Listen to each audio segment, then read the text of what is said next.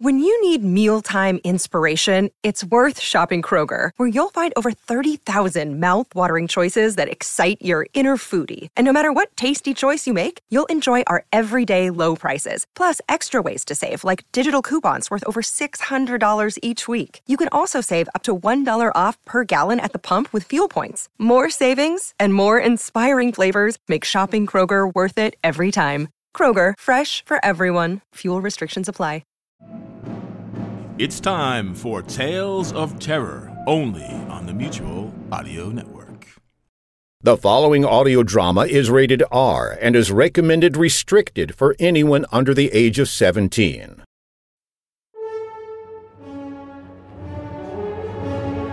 You're listening to The Breeding Mound by Mitchell Luty, performed by Scott Miller and Anna Capraro, produced by Citadel Studios for Sentinel Creatives.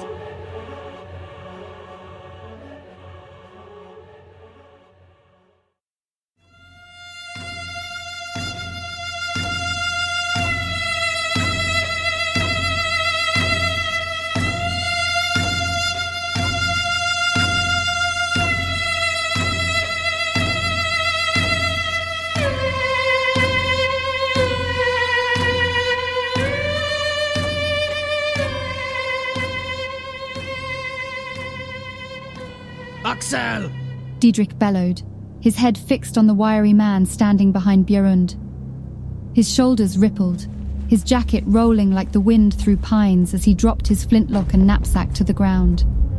He barked out a low growl, and before Jens could stop him, Didrich was lunging forward, his arms extended before him, hands like claws. Björn's eyes widened as the enraged veteran barreled past, a long step followed by a short one in an attempt to reach Axel.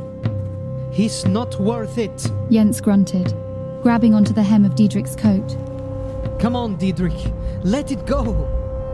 It's your fault. Didrich yelled, pointing a finger at Axel even as Jens dragged him back. If you hadn't deserted, if you hadn't abandoned us, Eric would still be here. Their younger brother had taken Axel's place in the line. He'd been the youngest in the group, hardly more than a boy, and the officers had let him hover in the back for the most of the war.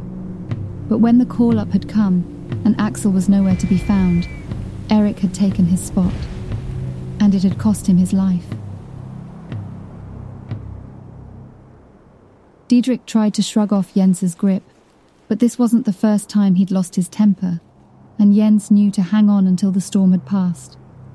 For his part, Axel just stood there, meeting the barrage of curses and accusations with a blank stare, his hooded eyes red rimmed and empty. Axel? said Björund, finally stepping between Didrich and the deserter, his palms held open. But this is our dear Thomas. He's never seen the army, let alone the war. You must have him mistaken for somebody else, yes? See? said Jens, feeling his brother's shoulders relax beneath his hands, still wired and ready to spring, but no longer tense with the prospect of violence. He did look different, Jens thought, now that he was no more than a breath away from this Thomas. His jaw was narrow, like Axel's, but his skin had a faint yellow sheen to it, and his eyes were set deep inside his gaunt face, making him appear closer to the skeleton of their old friend than the man himself. But there was something else. Axel had always had an air of confidence about him, an arrogance that made Jens want to rattle his teeth. Thomas was a weed in comparison. Let him deny it. Didrich spat, shrugging off Jens's grip. I want to hear him say it. I'm afraid that's not possible, said Björund with an apologetic shake of his head. Our Thomas is a mute.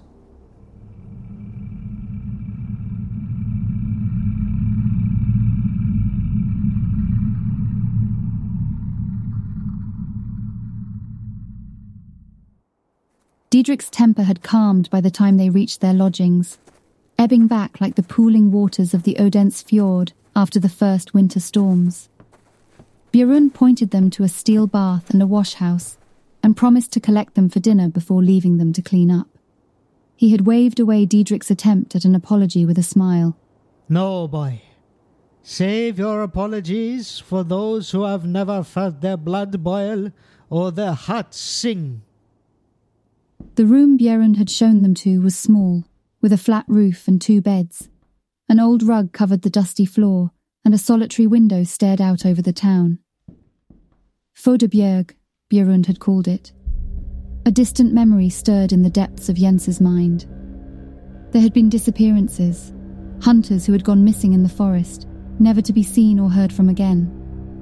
But Jens knew of another story too, one that had sat less well with him than the idea of missing hunters when he'd first heard it.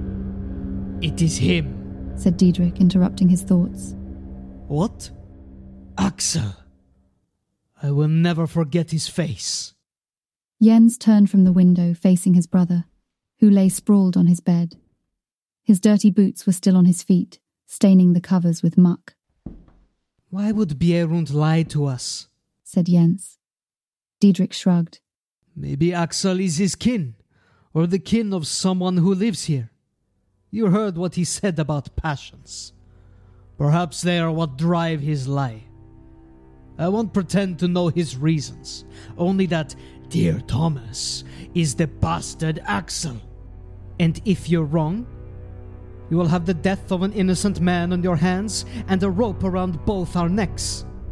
His brother sneered. You think of me as a beast, brother. Some criminal who would slit the throats of those who offer us shelter and break bread with us. Jens rolled his eyes. I suppose earlier you had no intention of harming him. Is that it? When I had to pull you away before you could sink your claws into his neck? I never said I wouldn't hurt him. Didrich chortled, an ugly grin on his face. I'll beat him black and blue until he screams my name to stop. And then the fools that live here will know he is no mute. Jens was about to dress his brother down with a fiery rebuke, his patience finally at its limit, when his head snapped toward the door. He raised his hand to silence Didrich's laughter, peering into the gloom. What is it? said Didrich, sitting up on his bed, his laughter forgotten. Someone's outside, Jens whispered, slowly drawing his hunting knife. He motioned at Didrich to keep still and took a cautious step toward the door. He had heard a soft scraping sound, like tile slabs being pulled across the ground, and a gentle click, like long nails tapping against stone. But when he looked out of the door, there was nothing. No sound of retreating footsteps, no figure disappearing into the shadows, just the empty gloom and the soft glow of the town lights. Your hearing hasn't been the same since ours, said Didrich, still staring out through the door. He sounded uneasy despite his words. Aye, said Jens, slowly relaxing his grip on the knife's handle. It must have been a rat. But there were no rats in Fodebjerg, he thought, closing the door. Only Bjerund and Axel and their smiling kin.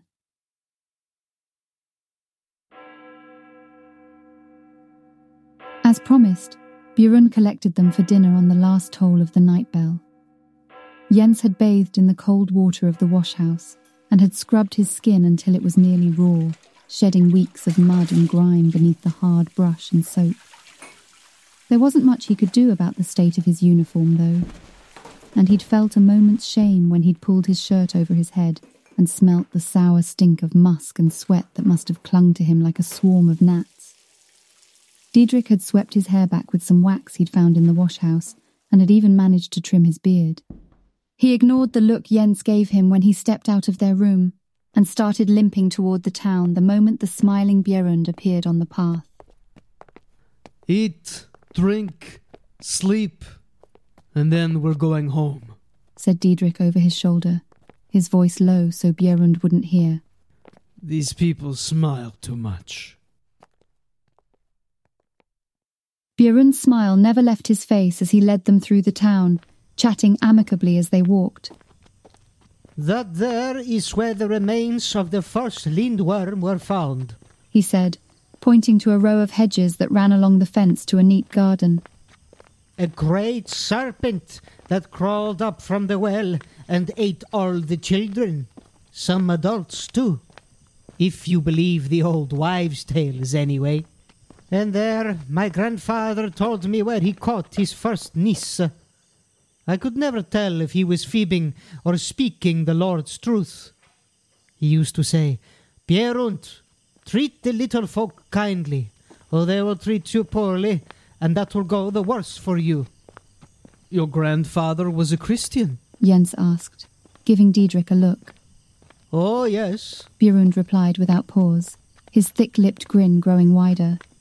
But that doesn't mean he didn't still hold to the old tales. There are truths in them too, even for a Christian.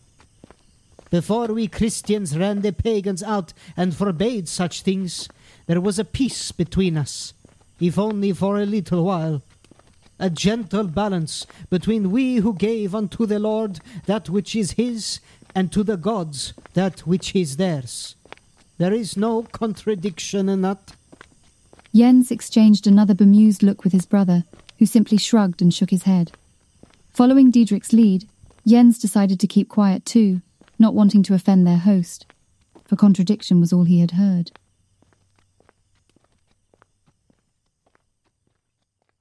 Jens had expected to dine at Bjorn's home, to quietly sup while the town head asked them questions about the war and their plans, now it was over. But instead, Bjorn led them to an old longhouse, complete with a thatch roof and old walls made from wattle and daub. Runes covered the wooden frame of the entrance, and Jens recognized them as Old Norse. Fresh marks had been carved into the wood more recently a Christian cross, a Danish flag, and a few Jens had not seen before. He paused on the steps outside and stared at the nearest marking. The curling, artistic flourish of the symbol reminded him of pages from the Muslim holy book he'd seen at the National Museum when he was a boy. And yet, there was something more pressing about its shape, more ominous. Come on, said Didrich impatiently from the step behind him. I didn't wash up to stare at lines in wood all night. Jens snapped something back, but then took the last step up and pushed open the longhouse doors. Warm air rushed out to greet them, and a wall of noise, laughter and clapping, and the first notes of a violin on the other side of the hall. Jens immediately found himself salivating at the aroma that accompanied the sounds. Fresh bread and stew, garlic and spring onion, fried butter bread, and pickled fish. It smelt like home. A young girl appeared in front of Jens, her blonde hair neatly folded into a marigold braid. She stood no taller than his knee, and he was reminded of the flower angel from one of Hans Christian Andersen's tales his mother had read to him and his brothers growing up. Jens smiled down at her until she waved a hand at him, and Didrich's dry cackle broke the spell. She wants you to close the door. We're letting out all the warm air, you dolt. Bjorn slammed shut the door, and the girl gave Jens a bright, gap toothed grin and skipped away toward the rows of benches that filled the hall. Let's find you two a seat then, said Björn, and fill those empty bellies of yours. He led them toward the nearest bench, sitting them down between a pair of dark haired farm girls around their own age, and one of the few elderly couples Jens had seen since they'd arrived. The girls took one look at him and Didrich and started whispering and giggling to one another. Jens felt his face flush red when he caught the eye of the nearest of the two. She was fair skinned, with dark hazel eyes and a crown of flowers set upon her thick curls. I won't tell Inga if you don't, said Didrich with a grin. He dug his hands into the nearest tray, breaking off a hunk of bread and offering it to Jens. There's nothing to tell, said Jens, taking the bread with one hand and ladling up a bowl of soup with the other. Fresh carrot, onion, and turnip, but no red meat. He stared down the table, seeing it absent from the spread. The feast consisted entirely of food that could be pulled from the ground or taken from the river, but nothing hunted nor slaughtered. Not yet, anyway, said Didrich, tearing into his own piece of bread. And then, between mouthfuls, You think she's waited all this time for you? Or has Hannes managed to lure her into his bed in your absence? He always had an eye for her, and maybe she for him. She has promised herself to me, said Jens between gritted teeth. His brother's taunts had always gotten under his skin, but when it came to Inga, He was particularly vulnerable, and Didrich knew it too. It's been a long time. Didrich continued, that nasty grin of his appearing as he finished off his bread. Who knows? Maybe you've got some bastards to raise when we get home, eh? Two of Hannes's wretches to call your own? Shut it. Jens growled, a hard edge in his voice. But Didrich was enjoying himself now. Do you think she'll have named one after you? He sniggered. Round headed, with Hannes's bent nose and your name. Didrich let out a sharp grunt as Jens's fingers pressed into his leg, digging into the skin just above his knee, where the shrapnel had turned his muscles into mince. I told you to shut it. Jens whispered, his eyes fixed on the couple across the table, a thin smile on his lips. The cold edge in his voice had turned to steel. Yes, Didrich croaked. His eyes were starting to water, and a bead of sweat made its way down his forehead. There will be no bastards when I get home and not talk of them until we do. Agreed, brother. He turned to look at Didrich, who was nodding fervently, the pain writ across his sharp features. Here we are then. Bjorund bellowed above the chattering voices and Didrich's groans, slamming two flagons of lager on the table before them. Jens gave Didrich's knee another squeeze, eliciting a muffled curse from him, and let go. Fjöderberg honey lager. Bjorund declared proudly, not noticing Didrich's red eyes or Jens's sheepish grin. And what meal would be complete without a tot of aquavit? A pair of glasses appeared beside the flagons, filled with a sun kissed liquid that seemed to glow in the light of the room. Jens raised a brow at Didrich, who had gulped his aquavit down without pause and was now sipping on his lager contentedly. What? No toast? Didrich snorted, his eyes still laced with pain. There is nothing left to drink to. Only reasons to drink.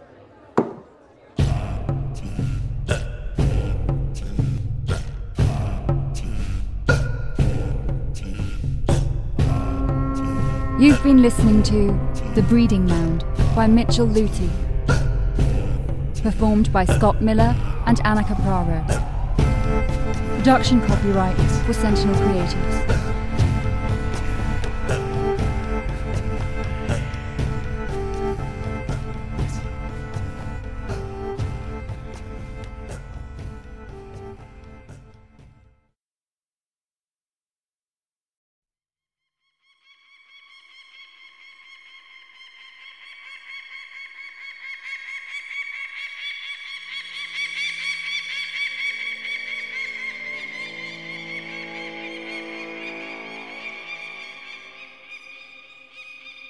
No one knows where he comes from.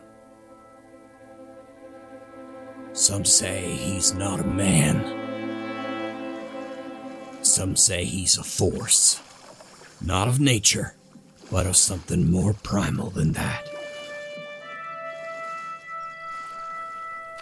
He's the acid taste of vengeance you can't quite swallow down in a town that's besieged by fear and unbreathed regret.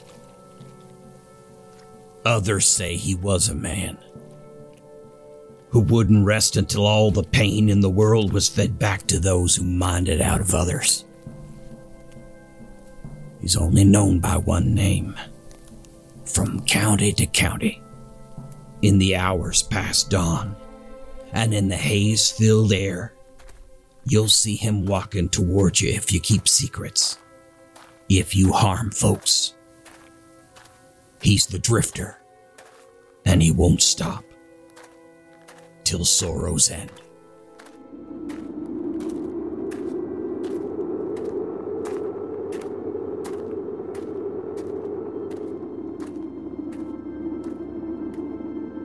A weird Western series from Jeffrey Billard starring The Drifter. From Audio Groove Cats and the Amigo Collective. Coming 2023 only on Mutual with Episode 1 Before a Wind.